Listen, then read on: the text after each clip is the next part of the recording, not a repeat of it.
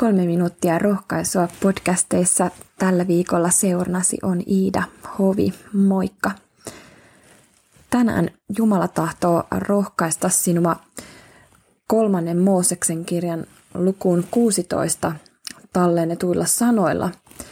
Mutta sitä ennen kerran sinulle, miten mulle tuli mieleen juuri tämä raamatun kohta. Nimittäin saimme kaivaa esille joulukoristeet ja sieltä samalla tuli myöskin ihania kuvia lapsuuden jouluista, jossa siinä on semmoinen iso olkipukki. Ja tämä olkipukki tuotiin aina lapsena meidän tupaan, kun joulusiivous oli porukalla tehty.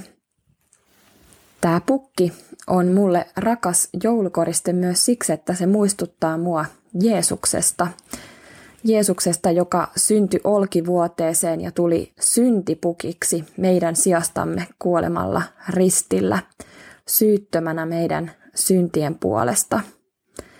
Ja tämä ajatus todellakin syntipukista nousee raamatusta kolmannen Mooseksen kirjan luvusta 16, jossa Jumala käski pappi Aaronia toimittamaan suurena sovintopäivänä sovitusuhrin koko kansan syntien tähden – Jumala sanoi, kun Aaron on saattanut päätökseen pyhäkön, pyhäkköteltan ja alttarin puhdistusmenot, hän tuokoon esiin elävän pukin.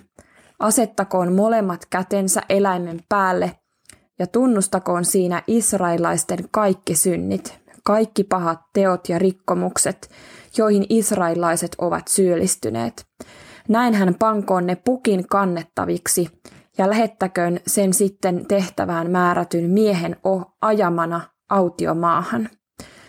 Pukki saa kantaa kaikki heidän syntinsä asumattomille seuduille. Tämä tapahtuma oli yksinkertaisen puhutteleva. Jokainen niin aikuinen vanhus kuin lapsikin, joka näki tämän, saattoi käsittää sen sanoman – Ensin pukki tuotiin esille kaikkien nähtäväksi. Sen jälkeen pappi Aaron pani kätensä eläimen päälle ja siirsi näin kaikki israelaisten synnit eläimen kannettavaksi.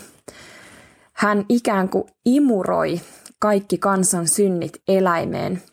Ja tämä siirto tapahtui tunnustamalla synnit.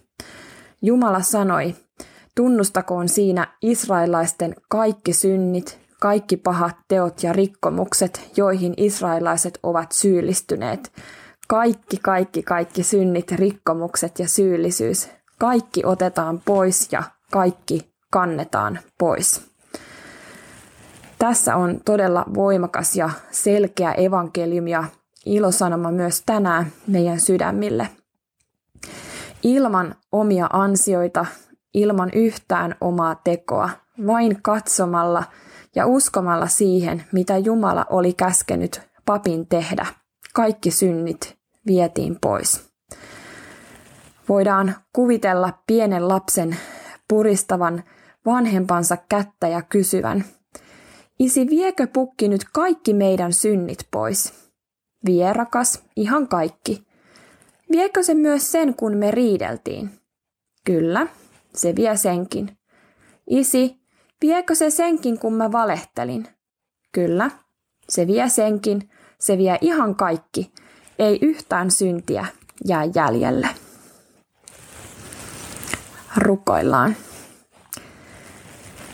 Kiitos Jeesus, että sinä synnyit karjaluolaan ihmiseksi halpaan olkivuoteeseen ja kolkatalla suostuit syntipukin tehtävään – kärsimään synnin rangaistuksen ja pilkan meidän puolestamme. Me tunnustamme syntimme ja syyllisyytemme. Jeesus, anna kaikki syntimme anteeksi. Jeesus, kiitos anteeksantamuksen lahjasta, jonka olet meille elämälläsi, kuolemallasi ja ylösnousemuksellasi valmistanut.